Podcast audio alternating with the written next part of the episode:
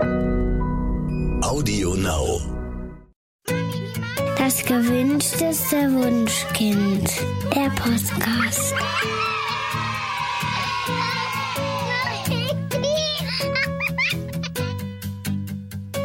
Hallo und herzlich willkommen zu Das gewünschteste Wunschkind, der Podcast mit Daniel Graf und Katja Seide.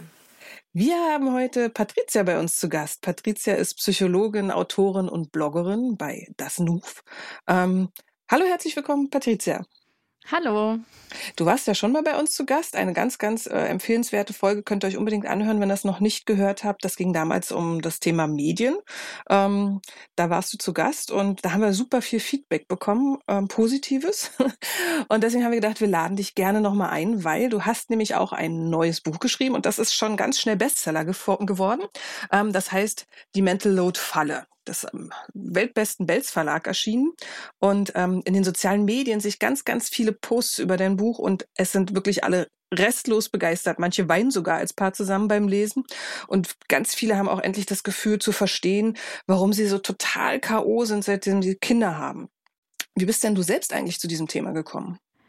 Na, tatsächlich auch durch das eigene Erleben. Also ich war, ähm, nachdem äh, unser drittes Kind äh, gerade im Kindergarten eingewöhnt war, äh, bin ich zurück in den Job. Und da hatte ich so ein bisschen die Erwartung, Mensch, meine Rahmenbedingungen, die sind eigentlich optimal. Also Kind ist super betreut, ich habe einen familienfreundlichen Arbeitgeber, ich kann Teilzeit arbeiten, der Mann hilft im Haushalt, es gibt einen Papatag in der Woche. Und trotzdem war ich aber total dauererschöpft und auch in einem Maß, ähm, in dem ich das Gefühl hatte, das ist nicht normal. Also ich hatte so einen Punkt, dass ich mich eigentlich fast jeden Morgen, nachdem ich dann die Kinder in den Kindergarten gebracht hatte und in die Schule, äh, ganz gerne auf den Alexanderplatz auf den Boden gelegt hätte. Und das war so der Punkt, wo ich gemerkt habe, okay, das, das ist kein, kein gutes, gesundes Gefühl, was man halt als Erwachsene in dem Moment hat. Und ich wusste aber überhaupt gar nicht, was mit mir los ist. Und die Erleuchtung hatte ich auch äh, erst Jahre später, nämlich mit dem Comic von Emma, das ist eine französische Illustratorin. Ähm, das Comic selber heißt Mental Load und da gibt es einen Strip, den es auch auf Deutsch äh, gibt äh, bei den Krautreportern und der heißt, du hättest doch nur fragen müssen. Und da beschreibt sie eben das Phänomen Mental Load. Und äh, ich fand das total krass, weil das ähm, ja so niederschwellig und so praktisch ähm, einfach erklärt worden ist. Und ich dachte, hey, ich kenne das eins zu eins aus meinem Leben. Ähm, und diese Frau kenne ich ja gar nicht. Warum erlebt die eigentlich dasselbe wie ich? Ähm, und dann ist mir langsam aufgegangen, hm, das ist also gar nicht irgendwie ein individuelles Problem, sondern das scheint irgendwas Systemisches zu sein, was eben ganz, ganz viele, meistens eben Frauen Frauen irgendwann ereilt. Okay, dann, ähm, dann da wir den Comic jetzt nicht vor uns haben, äh, lass uns doch noch mal genauer definieren, ähm, was, was Mental Load jetzt tatsächlich ist. Also Mental Load äh, kann man sagen, ist sowas wie die oft vergessene planerische und organisatorische Last rund um den Haushalt und die Kinderbetreuung. Und es klingt jetzt ein bisschen aufgeblasen. Äh, in der freien Wirtschaft sagt man dazu Projektmanagement. Nur äh, im Gegensatz eben zum privaten äh, ist es in der freien Wirtschaft ein ziemlich angesehener, gut bezahlter Job. Und niemand würde auf die Idee kommen, quasi den ProjektmanagerInnen ähm, zusätzlich noch äh, aufzuerlegen, äh, dass man das Projekt auch noch nebenher umsetzen muss. Und das ist der Clou an der Sache. Also ähm, die Frauen, die das erleben, die haben eben diese psychische Belastung, Hauptverantwortliche zu sein. Sie haben on top die To-Dos und wenn man dann noch erwerbstätig ist, dann eben das auch noch. Also eine Dreifachbelastung. Das heißt, diese im Prinzip sind es diese Gedanken, die man hat, wenn man abends im Bett liegt, ähm, äh, statt Sex zu haben, dass man dann drüber nachdenkt, okay, ich muss noch die morgen muss ich irgendwie äh, die Wäsche muss gewaschen werden und das Kind eins ist schon äh, aus aus den Klamotten wieder rausgewachsen, das heißt, die muss ich aussortieren und ähm, und dann neue kaufen. Also das, was was sozusagen bei bei offenbar Frauen permanent im Kopf ähm, läuft, rattert, äh, das, das ist sozusagen der Mental Load. Ja? Genau, ja, also das ist auch tatsächlich so, ähm, wenn man es Frauen erklärt, äh, kann man gut sagen, diese unendliche ratternde To-Do-Liste und alle, ach so, mh, okay, jetzt weiß ich, was das ist. Ähm, ja, genau, das ist eigentlich die knappste Erklärung davon. Es wird ja immer wieder argumentiert, ähm, dass der Mann ja acht Stunden arbeiten geht am Tag und ähm, die Frau sich quasi in dem ersten, in den ersten, in der ersten Zeit voll ums Kind kümmert ähm, und es deswegen ja eigentlich auch okay wäre, dass sie sich um Haushalt mitkümmert. Also es ist irgendwie so, wenn mein Mann arbeiten geht, habe ich damals auch immer das Gefühl gehabt, naja gut, der kommt erschöpft nach Hause, kann verstehen, dass der jetzt auch nichts mehr machen will. Du hast aber dann in deinem Buch, fand ich super interessant, eine Rechnung aufgestellt und äh, gezeigt, dass das ein Denkfehler ist. Genau, also weil man rechnet ja so ein bisschen und sagt, hier der Mann ist Vollzeitberufstätig, so ist ja bei vielen äh, Paaren das Modell ähm, immer noch. Ähm, das äh, bedeutet, er arbeitet 40, von mir aus auch 50 Stunden pro Woche.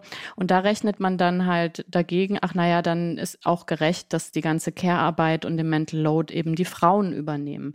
Aber ähm, gerecht wäre ja, wenn man dann 50 gegen 50 Stunden oder 40 gegen 40 rechnet.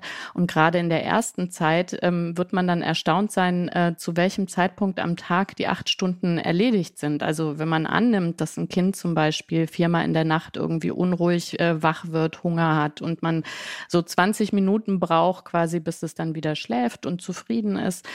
Ähm, und man dann auch noch Kinder hat, so war das bei mir, die gerne so um 5.30 Uhr wach sind äh, und man dann anfängt, Frühstück zu machen und so und da dann diesen Acht-Stunden-Tag gegenrechnet, dann hat man äh, um 12.10 Uhr Feierabend eigentlich. Und das heißt, ab 12.10 Uhr, selbst wenn wir jetzt mal eine Stunde Mittagspause, worüber man ja müde lachen kann, wenn man an die Babyzeit denkt, äh, dann noch gegenrechnet, macht man halt dann ab 13.10 Uhr jeden Tag äh, eben massiv Überstunden, bis der Mann nach Hause kommt und dann ja auch weiter. Und äh, man hat auch kein Wochenende, ähm, man hat auch keine 24 Tage gesetzlichen Mindesturlaub und auch über sowas wie die elf Stunden gesetzliche Mindestruhezeit äh, nach einer Schicht, ähm, ja, kann man auch nur äh, träumen von im Grunde. Also wenn man schon gegenrechnet, ähm, dann wäre es durchaus gerechter, eben diese 40 oder 50 Stunden, wie man es möchte, zu rechnen und dann sich zu fragen, was ist eigentlich mit dem Rest? Wie wollen wir den eigentlich aufteilen? Dazu kommen wir gleich noch. Ich, ich fand noch ganz spannend im Buch, ähm, dass du geschrieben hast, dass man durch Mental Load durchaus auch in so eine Art Burnout schlittern kann. Also so ein bisschen wie du, die du dich auf den Alexanderplatz legen wolltest. Ähm, eine deiner Überschriften war, ähm, nicht um die To-Dos streiten wir eigentlich, sondern ums Alleingelassenwerden. Ähm, was meintest du damit?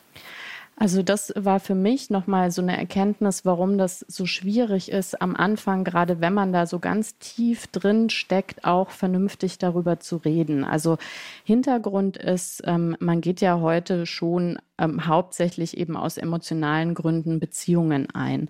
Ähm, und das heißt, man hat so ein bisschen so eine Erwartung auch, dass wir als Partner gegenseitig auf unsere Bedürfnisse gucken und uns umeinander kümmern.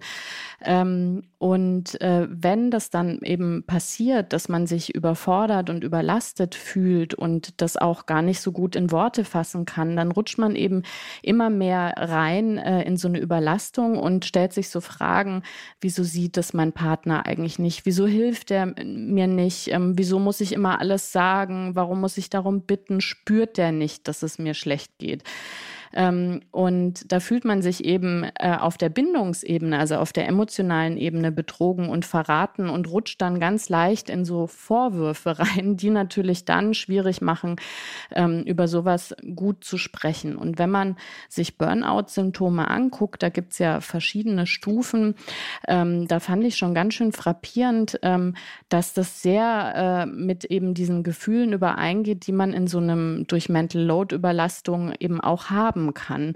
Ähm, und ich hatte einmal äh, so einen Workshop äh, mit dem Oskar Holzberg, das ist ein Paartherapeut, ähm, der hat so schöne Sätze äh, und da war eben einer aus Überforderung wird Forderung. Und das fand ich total passend, weil ähm, das eben genau das bedeutet. Also diese, es ist einmal so eine Überforderung da und dann auch dieses Gefühl, Mensch, mein Partner sieht mich gar nicht, der merkt es gar nicht, der kriegt es gar nicht mit, der unterstützt mich nicht. Ähm, und äh, da rutscht man dann eben immer mehr äh, in so ähm, von der Überlastung in Burnout rein, wenn man nicht schafft, äh, vernünftig darüber zu sprechen.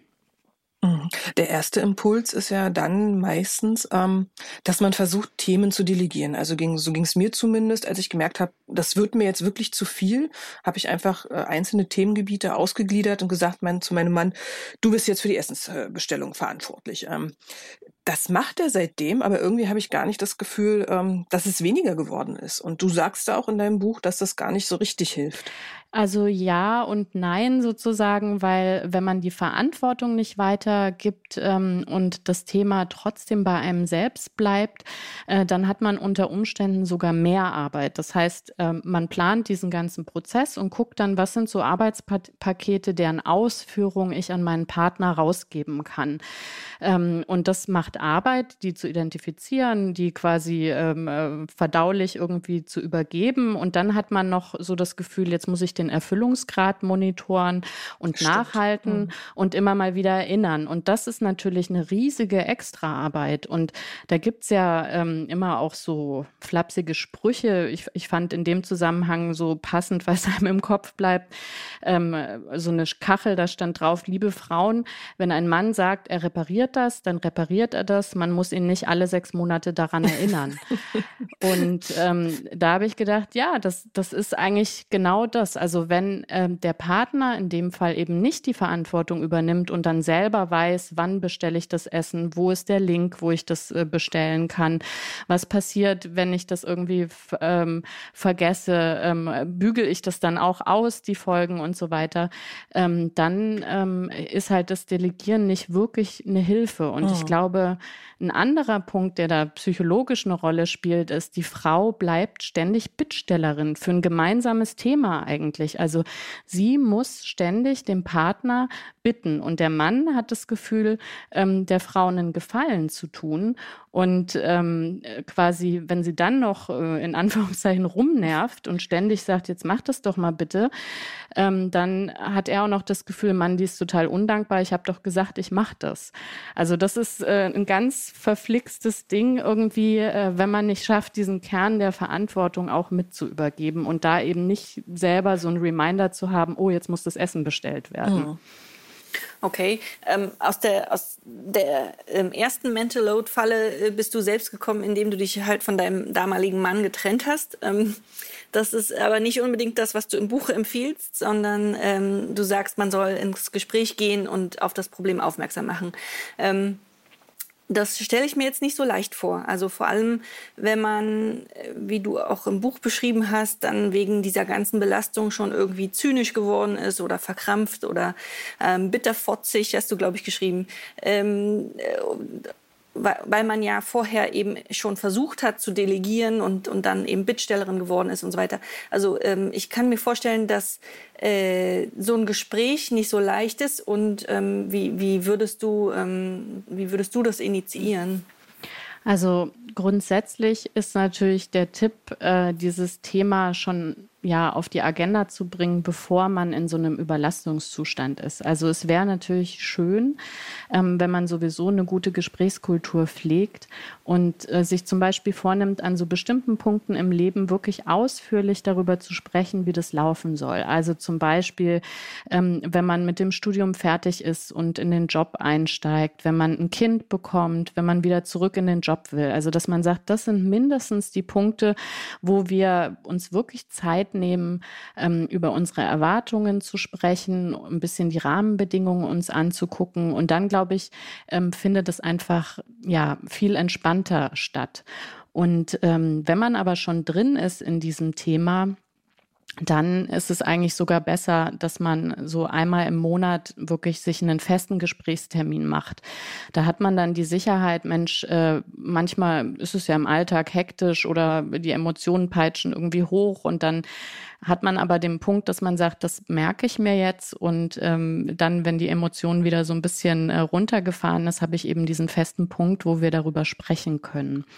Und ähm, ich äh, fand das ganz toll. Ich habe schon in euer neues Buch reingelesen. Äh, da sind ja ganz viele ähm, Kommunikationsbeispiele ähm, äh, Richtung eben gewaltfreie Kommunikation und ähm, wie man eben Ich-Botschaften sendet und eigene Gefühle benennt und eben nicht in dieses Forderungs- und Du-Thema geht.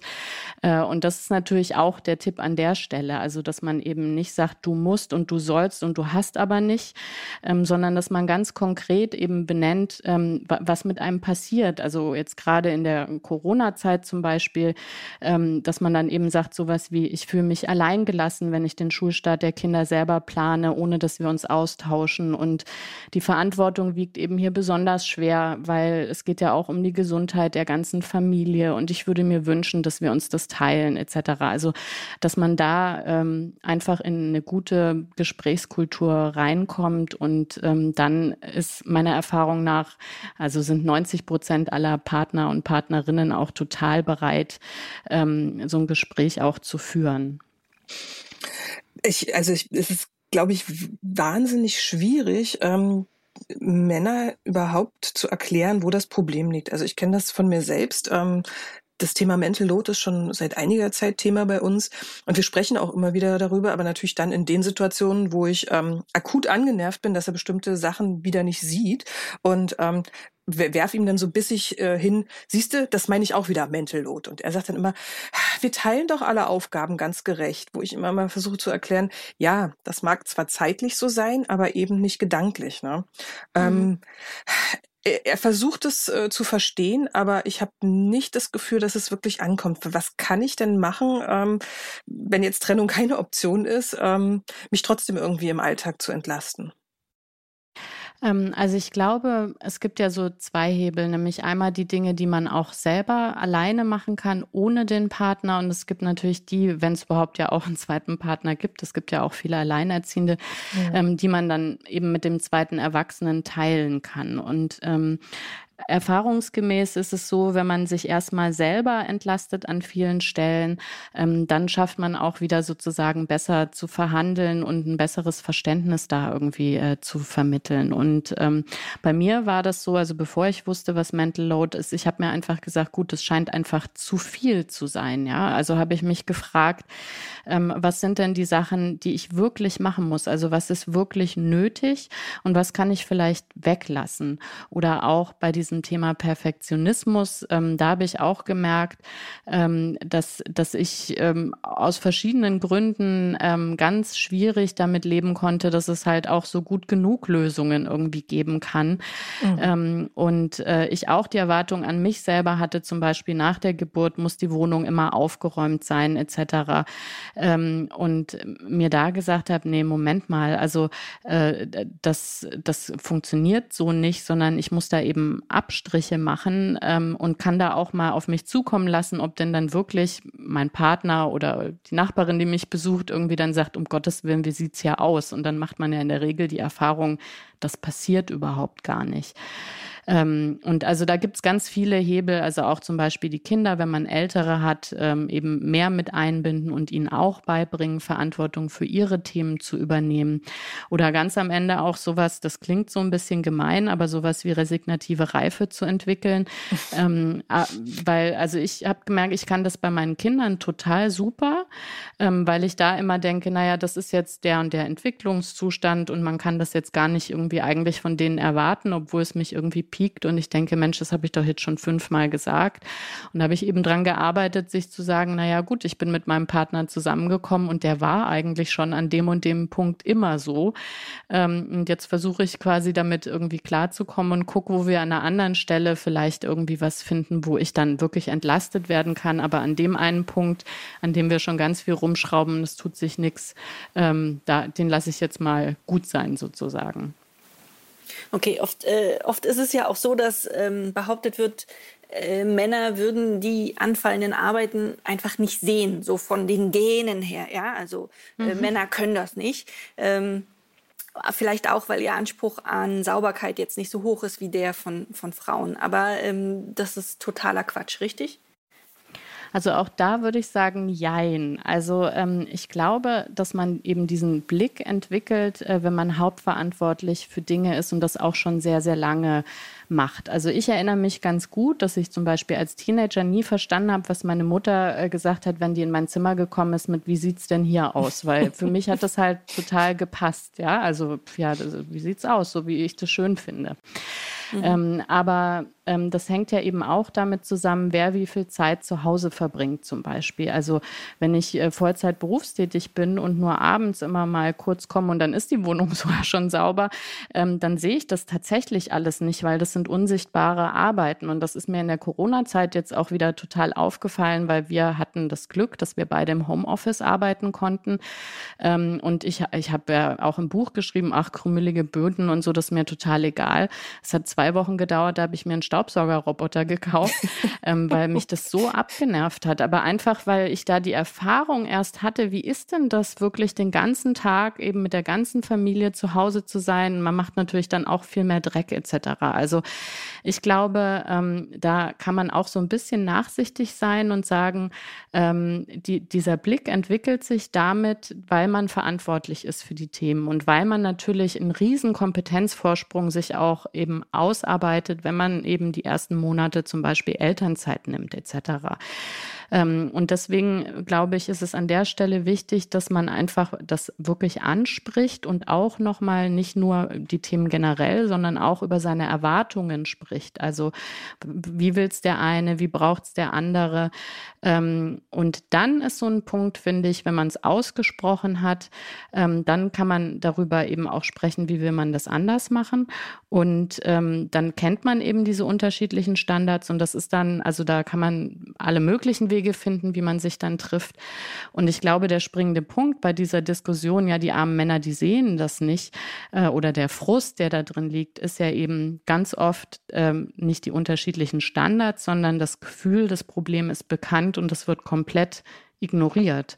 Und das ist dann spätestens ein Punkt, wo man sagt, nee, da müssen wir einen Weg finden, sei es jetzt, dass wir sagen, wir einigen uns auf Mindeststandards ähm, und die erfüllt eben die Person, die bis jetzt sozusagen blind war, weil sie kennt diese Mindeststandards und die andere Person, die das alles auf so einem sehr hohen Level irgendwie gemanagt hat, die sagt dann auch oder arbeitet dran, das ist ja auch nicht so einfach, dann zu sagen, okay, wir haben die Mindeststandards jetzt festgelegt, solange die erfüllt sind, ähm, mache ich mich locker und versuche dann eben auszuhalten, dass es nicht so wie früher auf 100 Prozent ist, sondern eben nur auf 80.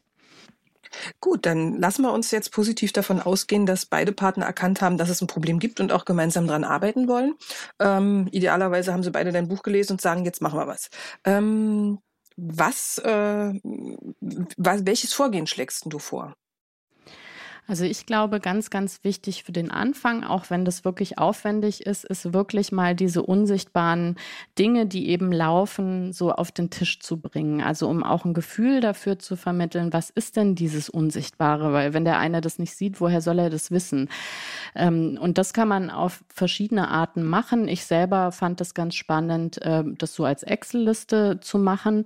Ähm, aber man kann auch einfach mal so eine, so, so wie so eine Mindmap machen, wo man so kleine Bubbles macht und sagt, was sind denn die ganzen Sachen, wenn ich irgendwie ein Ergebnis habe, die alle erledigt werden müssen, um eben zu diesem Punkt zu kommen. Und dann äh, staunt man meistens schon mal über die Menge an Sachen. Also da äh, ist, wenn man sich ja in einem wohlwollenden Gespräch begegnet, dass man eigentlich eher so denkt, Mensch, das ist ja irre, das wusste ich wirklich nicht, mhm. dass du das alles machst. Und ähm, weil man das ja auch beide sich da einbringen können, kommen dann plötzlich Themen, dass man sagt, ja stimmt, das machst ja du auch immer. Und da habe ich nie drüber nachgedacht und umgekehrt.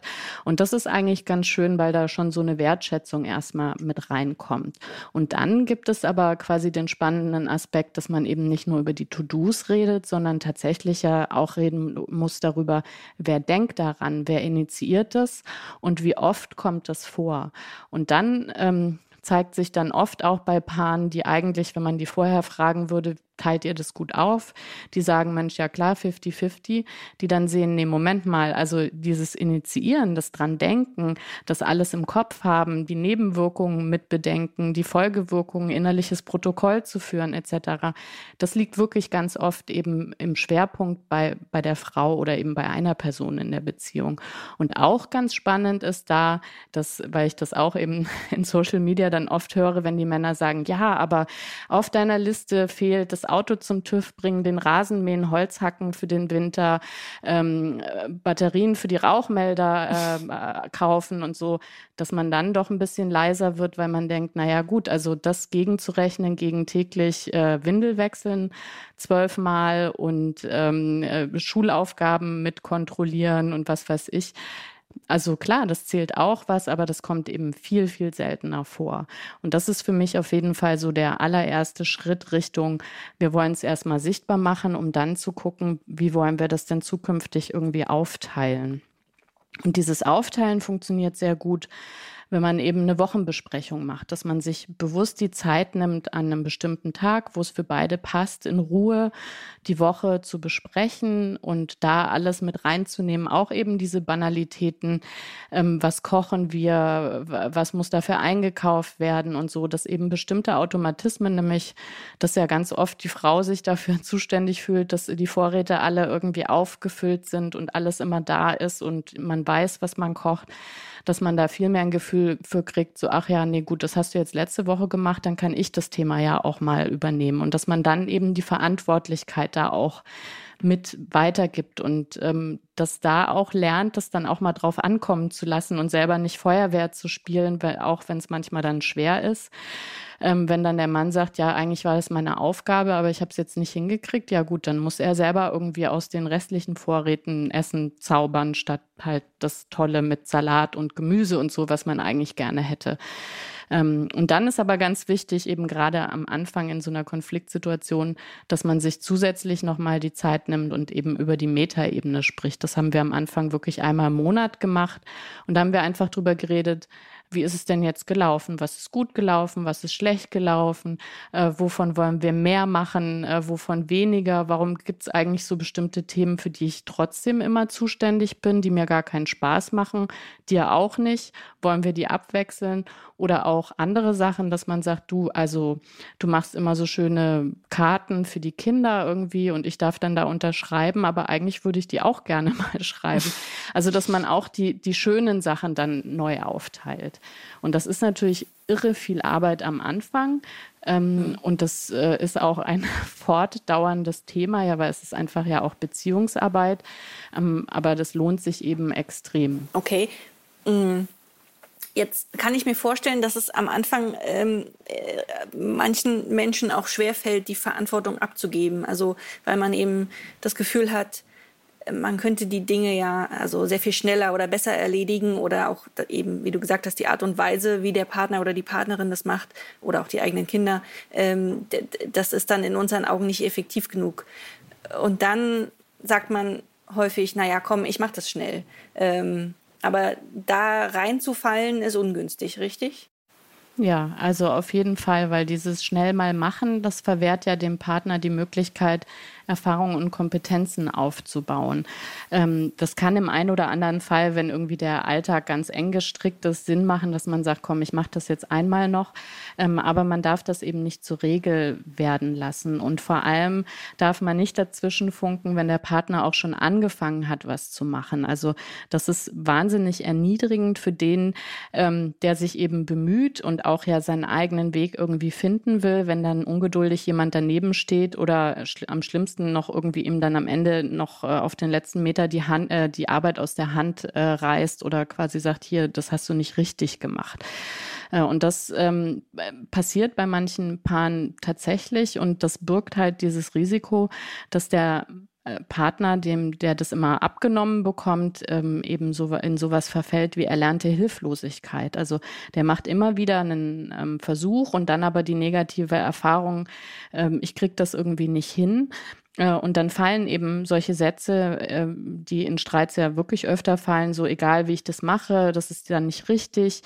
Ähm, und äh, da sollte man aufpassen, weil das hat auch wiederum eben Effekte auf die Motivation. Also wenn ich immer gesagt bekomme, du machst es nicht richtig, ähm, ja gut, das ähm, motiviert einen eben nicht, dann freudig mal Sachen auch auszuprobieren oder mal irgendwie was von alleine an sich zu reißen. Also das heißt, da muss man schon auch an sich arbeiten ähm, und so ein bisschen lernen, äh, das auszuhalten und zu sagen, gut, das dauert jetzt länger ähm, oder der macht das am Ende vielleicht auch wirklich anders. Ähm, aber da kann man eben auch lernen, dass dieses anders ja eben auch einfach anders gut heißen kann und eben nicht heißen muss schlecht. Mhm. Was ich auch immer wieder beobachte, ähm, es gibt einen bestimmten Trend äh, in den sozialen Medien, Männer zu beschämen für die Art und Weise, wie sie die Dinge erledigen. Also man sieht zum Beispiel manchmal Bilder von sehr bunt angezogenen Kindern mit der Unterschrift Haha, Papa hat sie angezogen oder auch Bilder von Einkaufslisten, bei denen der Mann irgendwas falsch verstanden hat. Ähm, ich glaube, das ist auch nicht gerade unbedingt hilfreich, um den Partner davon zu überzeugen, weiterhin die Hälfte der Arbeiten zu übernehmen, oder? Ja, überhaupt nicht. Also es ist ja ein öffentliches Bloßstellen und ich stelle mir da immer vor, wenn ich Sachen neu lerne von meinem Partner, weil der das vielleicht bis jetzt äh, gemacht hat und dann sa ich sage, jetzt will ich das mal irgendwie lernen, der würde dann äh, posten, wie unmöglich meine gebohrten Löcher irgendwie aussehen, die ja am Anfang wirklich schrecklich aussehen oder das schräge Regal oder so. Ähm, und äh, das, das ist äh, natürlich nicht äh, zielführend. Wobei ich denke, manchmal ist es eben auch, weil wahrscheinlich so ein tiefer Frust irgendwie dahinter steht, äh, wenn, wenn man eben sagt, Mensch, äh, der macht jetzt quasi sowieso schon so viel weniger und die paar Sachen, die er dann macht, sehen dann so aus, dann ist es vielleicht irgendwie psychohygienisch nachvollziehbar, dass man das irgendwie macht, aber es ist ja mhm. auf jeden Fall überhaupt gar nicht äh, konstruktiv. Und ähm, was eben diese Ergebnisbewertung angeht, da sollte man wirklich einfach in sich gehen und sagen, ist das jetzt wirklich schlimm? Also hat das ernstzunehmende negative Folgen oder entspricht das einfach nicht meinem eigenen Ideal? Ähm, und alles, was sozusagen dem letzten entspricht, wie das Beispiel, was du genannt hast mit den ähm, Farben, die irgendwie dann nicht zusammenpassen.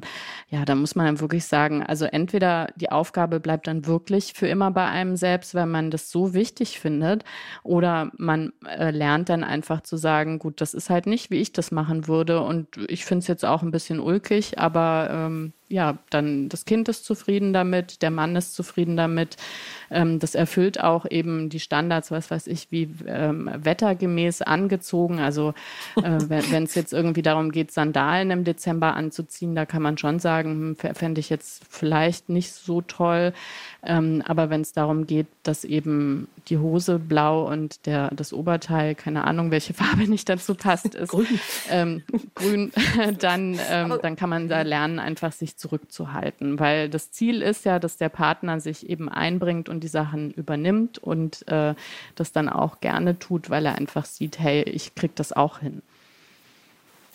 Äh, jetzt kann es ja sein, äh, also weil du gerade äh, von den Sandalen im Winter ähm, gesprochen hast, es, es kann ja auch sein, dass Mütter einfach Angst vor den Konsequenzen haben, wenn sie jetzt ihren Partner oder ihre Partnerin ähm, einfach machen lassen. Also zum Beispiel keine Ahnung, der Partner vergisst dann andauernd die Mütze vom Baby mitzunehmen und dann äh, denkt man als Frau, okay, dann, dann wird das Baby auf jeden Fall krank und äh, wer wird dann zu Hause bleiben? Natürlich ich, weil äh, ja, weil weil das oh. halt so ist. Das Baby möchte dann möchte dann die Mama ähm, und das heißt, die Frau muss dann den den Fehler ausbaden, äh, den den der Partner gemacht hat. Ähm, was antwortest du auf ähm, auf solche ja, Szenarien dann, sage ich mal. Ja, also ähm, ich, ich würde erstmal versuchen, Mut zu machen und zu sagen, in 90 Prozent der Fälle wird es nicht so kommen. Also nur weil jetzt eben einmal oder auch fünfmal die Mütze verloren, äh, nicht verloren, sondern vergessen wird,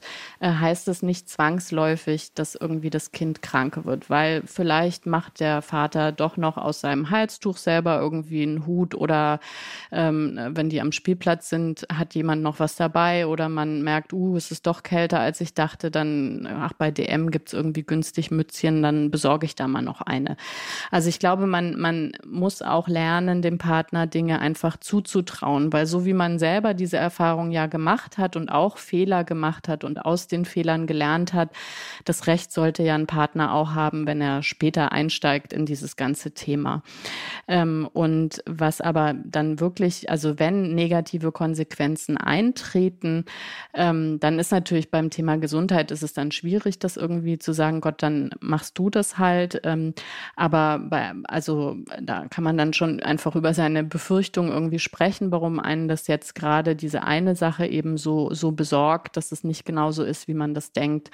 Ähm, aber für alle anderen Sachen äh, kann man eben auch lernen, dass der Partner dann die Verantwortung übernimmt. Also ich finde, so ein Alltagsbeispiel ist eben, also was mich total belastet hat, ist, wenn man in den Urlaub fährt, ähm, die, äh, die Tasche für die Kinder eben mitzupacken, wo ich das Gefühl hatte, um Gottes Willen, wenn jetzt halt das äh, so und so Stofftier irgendwie fehlt, dann haben wir eine Woche quasi Trara am Abend, weil irgendwie das Abendritual nicht funktioniert. Ähm, und ähm, da habe ich dann aber gelernt, ja, das ist halt wirklich ähm, eine Befürchtung. Und wenn das Kind, ähm, weil eigentlich der Partner zuständig war für, er packt irgendwie alle Sachen wirklich abends dann schwer in den Schlaf findet, dann ist es halt für den Urlaub die Aufgabe meines Partners und der wird dann nächstes Mal garantiert an das Schnuffeltier irgendwie denken. Das kann ich bestätigen. Also wer einmal in einen zweiwöchigen Urlaub gefahren ist mit gar keiner Hose, der äh, macht das nie wieder. Ja. ja, Gott sei Dank wachsen ja Kinder. Insofern haben wir den Schritt äh, Besorgen von Kleidungsstücken äh, einfach vorgezogen. Äh, Patricia, lass uns mal darüber reden, welche positiven Seiten es hat, ähm, wenn, wenn der Mental Load gerecht geteilt wird. Aus deinem Buch ähm, sind vor allen Dingen zwei Dinge bei mir hängen geblieben es gibt mehr Sex und äh, Väter werden mhm. von ihren Kindern viel stärker akzeptiert, auch wenn die, die Mutter nicht in der Nähe ist. Genau, das sind auf jeden Fall zwei Effekte, die man wirklich so durch Studien auch äh, nachweisen kann. Also wir hatten ja ganz am Anfang dieses Thema unendliche To-Do-Liste, die im Kopf rattert. Ähm, wenn die eben sehr laut rattert, ähm, dann ähm, ist es für viele Frauen auch schwer, sich eben auf Sex einzulassen. Und ähm, äh, einfach weil das einen so blockiert. Und wenn man aber eben diese To-Do-Liste nicht hat oder die stoppen kann oder sich darauf verlassen kann, dass ähm, die so klein ist oder der Partner das eben mitmacht, ähm, dann gibt es äh, tatsächlich Studien, die belegen, die Häufigkeit von Sex korreliert eben damit, äh, wie fair die Arbeitsteilung im Haushalt auch ist und eben bezogen auf die Kinder. Das fand ich ganz spannend, aber dann doch irgendwie sehr nachvollziehbar, wenn man so äh, in den eigenen Kopf guckt. Mhm. Und der andere wichtige Punkt ist eben, dass äh, Männer, die sich gleichwertig eben in diese Kümmerarbeit einbringen, von den Kindern dann irgendwann auch nicht mehr als Elternteil zweiter Klasse angesehen werden. Das ist für viele Väter, die sich bemühen, ja wirklich auch was, was schmerzt. Ne? Also dieses Ich will kümmern und ähm, das Kind trösten, aber das schreit trotzdem immer Mama. Ähm, dass man da auch das Ruder wieder quasi ähm, umreißen kann und die Kinder dann sich genauso gerne vom Papa trösten lassen wie von der Mama. Und ähm, es gibt auch da eben Studien, die sagen, dass diese enge Bindung eben sich sehr positiv dann auch, also dass es überhaupt eine Alternative äh, gibt und ähm, dass es eine positive Ausbildung auf die ganzen kognitiven, sozialen und emotionalen Entwicklungen der Kinder hat. Ähm, und das ist ja auch naheliegend, äh, wenn man im Alltag für Diversität sorgt, dann profitieren Kinder eben auch davon, weil es gibt ja schon noch sowas wie rollenspezifisches Verhalten. Und wenn man eben beides den Kindern so zeigt und da sich auch bemüht, irgendwie da zu wechseln, haben die natürlich ein viel größeres Spektrum äh, an Vorbildern und an Themengebieten und äh, ja, haben da einfach eine, eine ja, profitieren so davon, wie eben in der Wirtschaftswelt äh, Unternehmen äh, davon profitieren, wenn man da auf Frauenquoten guckt. Und deswegen ist es auf jeden Fall erstrebenswert, auch zu gucken, im Bereich Kümmerarbeit eben die Väter präsent zu haben. Hm. Also äh, an, unsere, an unsere Zuhörer, äh, der das Fazit sozusagen, dass es sich auf jeden Fall lohnt, äh, äh, sich da mal hinzusetzen mit, mit den Partnerinnen, mm, um ja, um nicht nur die Partnerinnen zu entlasten, sondern eben auch, um, um positiv auf, auf die Kinder einzuwirken und, und um mehr Sex zu haben. ähm, genau, raus aus der Mental Load Falle heißt das Buch von Patricia. Und ich würde einfach vorschlagen, dass wir ein, äh, ein Exemplar verlosen. Ja. Ne? ja, Super. Äh, wir werden dazu auf dem äh, Blog ähm, das verschriftlichen und äh, dann dort äh, den, die Verlosung machen. Richtig, Daniel? Genau. Okay. So machen wir das. Patricia, cool. ganz lieben Dank, dass du bei uns warst, zumindest virtuell. Wir sitzen ja immer alle noch getrennt, jeder zu Hause. Durch Corona treffen wir uns nicht im Studio. Aber es war trotzdem toll, dich virtuell mal wieder zu treffen. Ich habe mich auch gefreut. Vielen Dank. Ja, und vielleicht. Und ich, ich, muss mal, ja. ich muss mal hier äh, einmal noch äh, Bescheid sagen. Wir sind bei 40 Minuten. Das war klar. Wenn Patricia da ist, dann, äh, alles dann wird hier alles Super. ganz exakt abgearbeitet. Vielen Dank, Patricia, dass wir es endlich geschafft haben, unsere genau. Zeit mal einzuhalten. Ganz lieben Dank. Und wir hören uns in 14 Tagen wieder. Dann, Bis dahin, äh, macht's ja. gut und bleibt gesund. Tschüss. Ciao. Ciao. Das war der Podcast vom gewünschtesten Wunschkind.